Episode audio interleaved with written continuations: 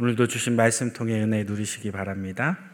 네, 이렇게 새벽 재단을 사모하여 어, 예배의 자리 그리고 또 기도의 자리에 나오신 우리 성도님들 주님의 이름으로 환영하고 또 축복합니다. 네. 오늘 저희가 읽은 시편 129편은 어, 제목에서부터 성전에 올라가는 노래라고 딱 기록이 되어 있습니다. 어, 총 15편의 성전 순례 시편 중에 어, 10번째 시편인데요. 어, 굳이 오늘 시편의 장르를 따지자면 어, 의뢰하는 자를 지키시는 여호와에 대한 어, 순례자의 그 감사의 고백이 어, 간구가 흘러나오는 공동체 감사시라고 분류해 볼 수 있습니다. 이 시편은 이 평화를 바라는 이들 즉 순례자들이 성전을 향하여 나아가는 그 순례의 길을 이제 향한 적대 세력의 모습이 구체적으로 언급되고 있습니다. 어, 이러한 내용을 바탕으로 성경이 말하는 신앙의 원칙, 그것이 무엇인지를 어, 밝히 우리에게 보여주고 있습니다. 그 원칙이 뭘까요? 원칙이 뭐냐면 이 악인들이 늘 순례자들을 괴롭히지만 어, 그들은 결코 순례자를 이길 수 없다는 것입니다. 그리고 또 그들이 맞이하게 될 운명은 결국에는 허무한 그러한 결말뿐이다라는 것을 선포하고 있는 것이죠. 어, 그런데 오늘 본문이 말씀하는 이러한 상황들, 이것이 비단 성경에만 등장하는 것이 아니라 오늘날 우리의 삶 속에서도 똑같이 나타나고 있다는 것을 느낄 때가 참 많이 있습니다. 사랑하는 여러분, 어, 우리 그리스도인들의 삶의 여정을 되돌아보면 어떠한가요? 우리가 막 은혜 받고 이제 믿음의 길을 한번 제대로 걸어보자 라고 다짐하고 노력할 때, 노력하면 노력할수록 우리를 힘겹게 하는 사람들이 꼭 등장하지 않던가요? 어, 아니면 우리를 힘들게 하는 그 어떠한 상황들이 계속해서 벌어져서 이 믿음의 길을 지켜내기가 어렵지는 않던가요? 어떤 이들은 어, 의도하지 않았지만 결과적으로 우리를 힘들게 할 때도 있고 또 어떤 이들은 아예 대놓고 고의적으로 어, 우리의 마음에 상처를 주거나 우리가 신앙생활을 제대로 할 수 없도록 우리의 마음을 막 이렇게 송두리째 흔들어 놓는 사람들이 꼭 살다 보면 등장한다는 것입니다. 그렇죠? 저만 그런가요? 네. 어, 반응들을 보니까 어, 다들 믿음의 길을 잘 지키고 계신 것 같아요. 네. 어, 다들 믿음이 워낙 좋으셔서 웬만한 사람들이나 어떤 웬만한 사건으로는 눈 하나 끔짝 않으시는 어, 그런 굳건한 믿음 에 지금 다 서 계신 거죠? 네, 그런 줄 믿습니다. 네. 어쨌든 그래서 어, 오늘 본문의 말씀을 어, 우리가 함께 살펴보면서 우리 그리스도인들을 방해하는 그 존재가 어, 반드시 있으며 그들이 왜 우리를 이렇게 힘겹게 하는지, 우리를 왜 이렇게 힘들게 하는지 함께 오늘 말씀을 나눠 보고자 합니다. 어, 방금 말씀드렸던 것처럼 오늘 본문의 저자는 이 이스라엘 공동체를 힘들게 괴롭히는 대적들의 존재를 고발하면서 오늘 본문을 시작합니다. 우리 본문 1절, 2절 말씀 같이 한번 읽어보도록 할게요. 시작. 이스라엘은 이제 말하기를 그들이 내가 어릴 때부터 여러 번 나를 괴롭혔도다. 그들이 내가 어릴 때부터 여러 번 나를 괴롭혔으나 아멘. 어, 오늘 시인은 이 이스라엘 대적, 즉 원수들을 향하여 그들이라는 대명사를 써서 그들을 표현하고 있습니다. 대적이나 원수, 어, 이 원수인 그들이 어릴 때부터 나를 괴롭혔고, 그리고 또 그것도 한 번만 괴롭히는 게 아니라 여러 번 계속해서 괴롭히고 있었다라는 것을 분명히 언급하고 있습니다. 이스라엘 백성들 어떠한 사람인가요? 하나님의 선민으로 택함 받아서 정말 하나님 기뻐하시는 그 길을 걸어가고자 하나님이 택하셨어요. 그리고 그들을 통하여 하나님 영광 받기를 원하셨고 그들을 통하여 복음이 선포되어지고 하나님의 나라가 확장되기를 원했던 그러한 민족입니다. 그런데 그들이 하나님의 길을 가려고 하면 가려고 할수록 방해하는 세력들이 등장하고 우리 믿음의 선조들, 믿음의 신앙인들을 힘들게 하는 일들이 꼭 생겨나고 있다는 것입니다. 아까도 이야기했지만 이것이 어찌 이스라엘만의 일이겠습니까?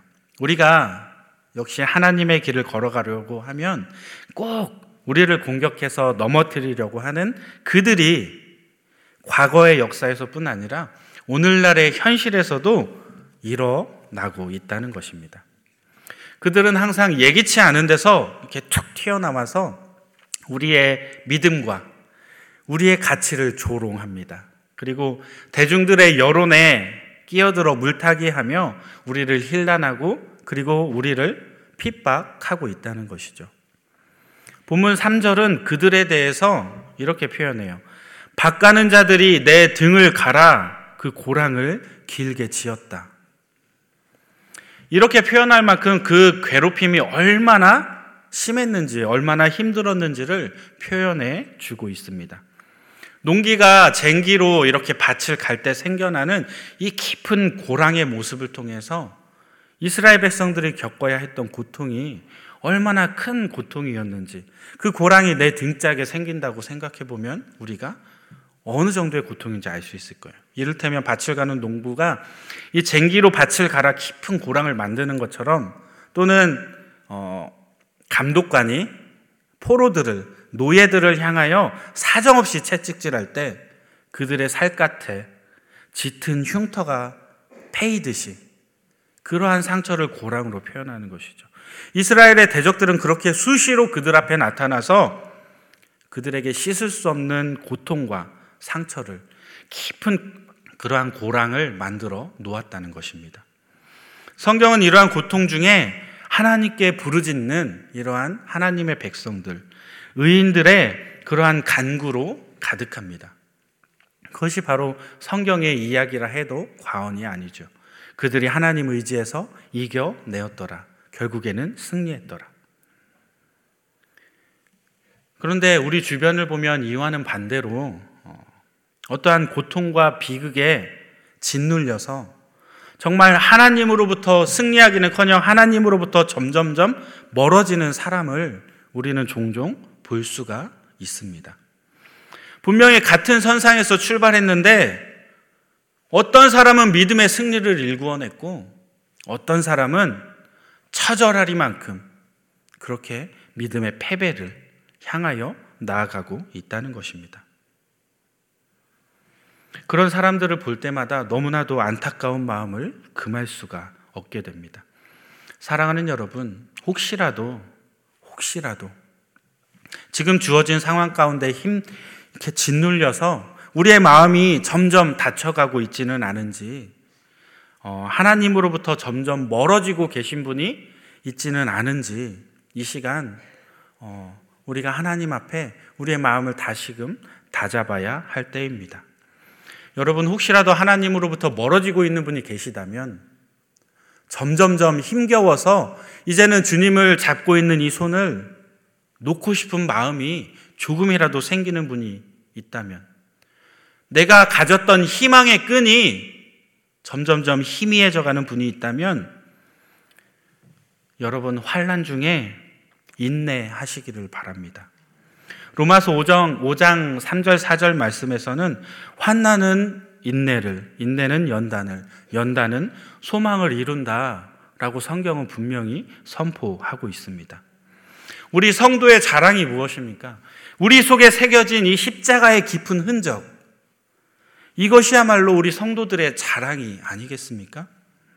이러한 인내를 통해 그리스도의 남은 고난을 우리의 육체 가운데 채워 가게 될 것입니다. 대적들이 던지는 쓰라린 말과 우리를 힘겹게 짓누르는 이러한 가혹한 현실 속에서도 참아내고 견뎌내며 인내할 때 누가복음 21장에서는 예수님께서 하신 말씀 그대로 우리가 인내함으로 우리의 영혼을 얻을 수 있게 될 것입니다. 사랑하는 여러분, 주님을 위해 진리를 위해 생명을 위해 흘린 우리의 피땀, 우리의 그러한 수고와 노력, 우리의 눈물과 아픔이 우리의 신앙을 더욱 성장시킬 뿐 아니라 정말 하나님의 자녀로서 우리가 세상에 빛을 발하는 승리의 주역이 되게 될 것입니다. 인내와 소망으로 하나님 기뻐하시는 삶을 살아내시는 믿음의 승리를 일구어내시는 우리 모두가 되시기를 축복합니다. 어, 계속해서 본문 5절 말씀을 보면 오늘 제가 설교를 시작할 때 던졌던 의문. 우리를 괴롭히는 그들의 정체가 무엇인가? 그들은 왜 이렇게 우리를 방해하는가에 대한 해답이 오늘 5절 말씀에 등장합니다. 우리 함께 5절 말씀 같이 읽어볼게요. 시작.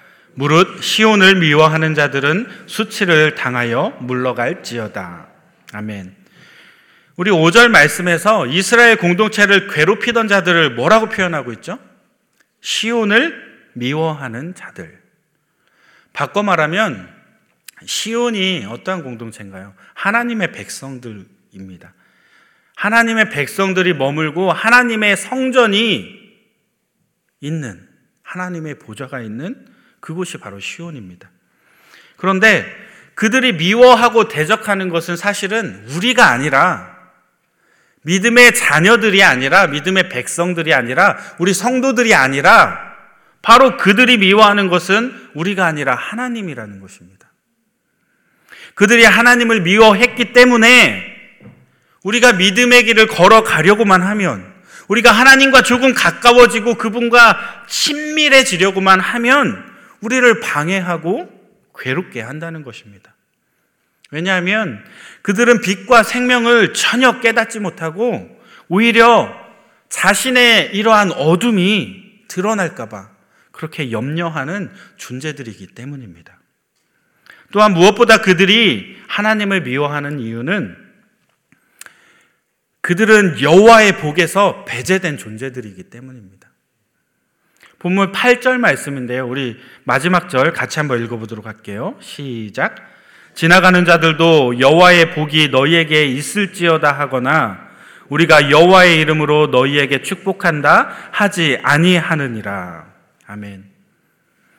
시인은 오늘 본문을 마무리하면서 마지막 구절에 아무도 그들에게 여호와의 복을 빌어주지 않는다라고 결론을 내리고 있습니다.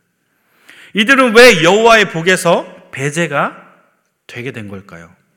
왜냐하면 그들은 하나님과 전혀 무관한 삶을 살아가는 사람들이기 때문입니다. 그들의 특징은 예수님에 대해서도 진리에 대해서도 전혀 관심이 없다는 것입니다. 그들이 관심 갖는 것은 오직 이 세상에서 잘 먹고 잘 사는 것에만 관심을 둘 뿐 생명이나 영혼에는 일도 관심이 없다는 것입니다. 그뿐 아니라 천국이나 지옥에 대해서도 사실 전혀 관심이 없는 그저 이 땅에서만 배부르기를 좋아하는 표현이 조금 그렇습니다만 강아지나 돼지의 습성에 찌들어 있는 그러한 불쌍한 존재들이기 때문입니다. 그렇기 때문에 예수님께서도 이 진리에 대하여 무지하고 그 가치를 전혀 알아보지 못하는 사람들에게 거룩한 것을 주지 말라고 엄히 명령하십니다. 마태복음, 마태복음 7장 6절 말씀인데요. 제가 읽어 드릴게요. 제가 왜 강아지 돼지라고 표현했냐면 예수님이 이렇게 말씀하세요. 거룩한 것을 개에게 주지 말며 너희 진주를 돼지 앞에 던지지 말라.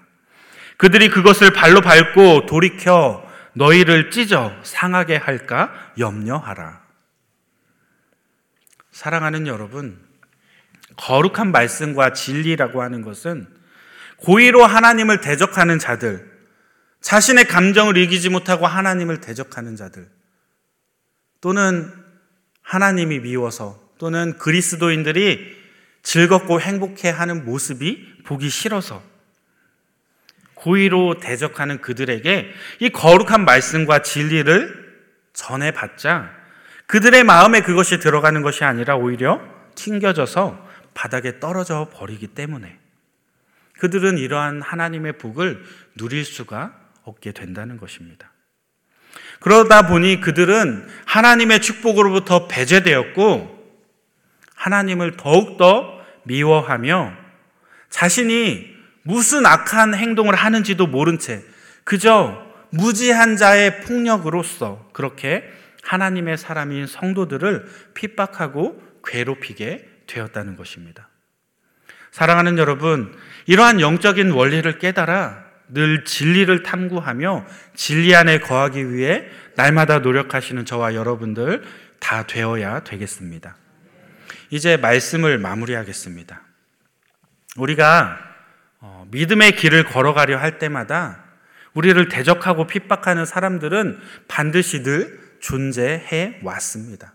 과거에도 그랬고, 현재도 그렇고, 앞으로도 그럴 것입니다. 하지만 그들은 무언가를 알고 의도해서 그렇게 행동하는 것이 아니라 그저 진리를 모르기 때문에 그들은 아무것도 모른 채 자기가 무슨 짓을 하는지도 모른 채 이런 짓을 하고 있다는 것입니다. 그렇기 때문에 우리는 사실 그들을 무서워할 필요도, 그들을 두려워할 필요도 없다는 것이죠. 왜냐하면 하나님께서 이미 2000년 전에 그들을 장악하고 있는 악한 사단 마귀 권세를 이겼기 때문입니다. 그리고 죽음으로부터 부활하셔서 우리에게 승리를 안겨 주셨기 때문이죠. 그들은 무지와 두려움 때문에 의인을 겁박하고 조롱하며 박해할 뿐입니다. 마치 두려움에 질린 강아지가 더 세차게 그렇게 지저대는 것처럼 우리를 위협해서 우리 스스로가 넘어지게 만들고자 하는 것이 그저 그들이 할 수 있는 모든 것이라는 것입니다. 이처럼 그들의 조롱과 폭력은 사실 아무런 어떠한 의미도 없고 실체도 담겨져 있지 않습니다. 오히려 그들 안에 있는 그들 스스로의 무지와 그들이 진리로부터 얼마나 떨어졌는지, 그들이 얼마나 어둠의 세력과 결탁하여 얼마나 악하게 지내고 있는지를 그저 드러내 주는 행위일 뿐이라는 것입니다. 그렇기 때문에 우리는 이 세상에 주는 환란도, 이 세상이 주는 핍박도 전혀 두려워할 필요가, 겁낼 필요가 없다는 것입니다. 사랑하는 여러분, 우리 주님께서 이미 세상을 이기셨습니다.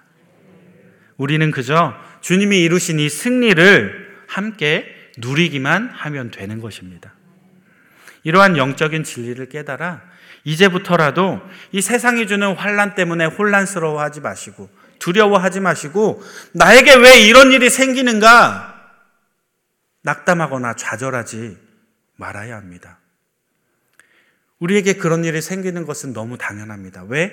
우리가 하나님을 가까이 하고 하나님을 친밀, 하나님과의 친밀함을 이루기 위해 노력하기 때문에. 세상은 그러한 우리를 그냥 두지 않는다는 것입니다. 이러한 상황 가운데 담대히 현실을 마주하여 믿음의 승리를 이루어내시는 저와 여러분들 다 되시기를 주님의 이름으로 축복합니다. 네. 우리 시간 함께 기도하기 원하는데요.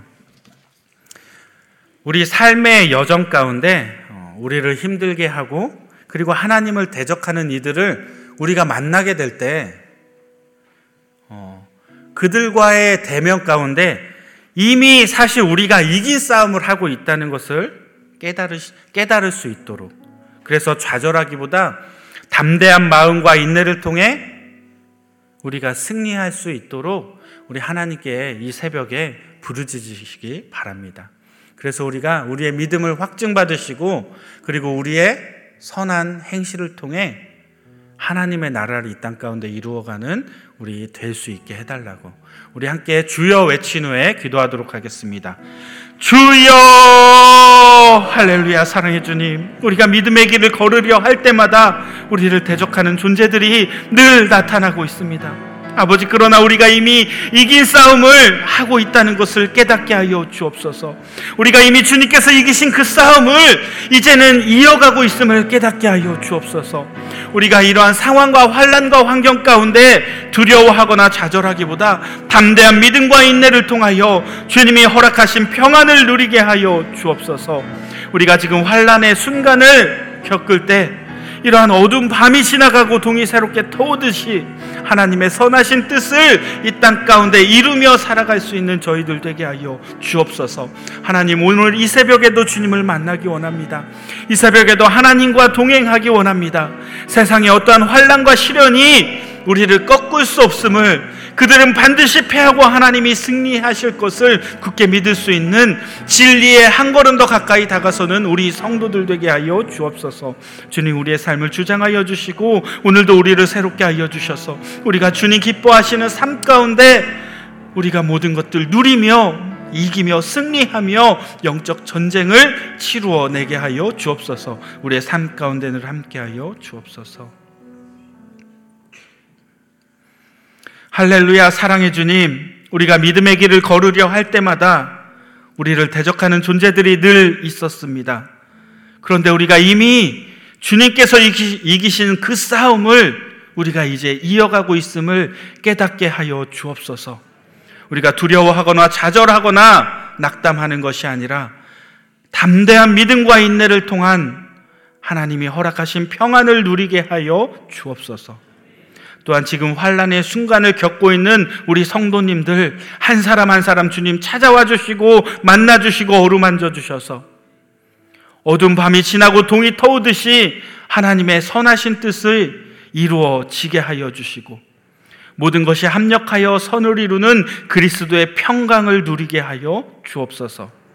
우리의 피난처요 방패 되시는 우리 주 예수 그리스도의 이름으로 기도드립니다. 아멘. 주여, 주여, 주여. 할렐루야 사랑해 주님. 오늘도 우리의 삶을 주장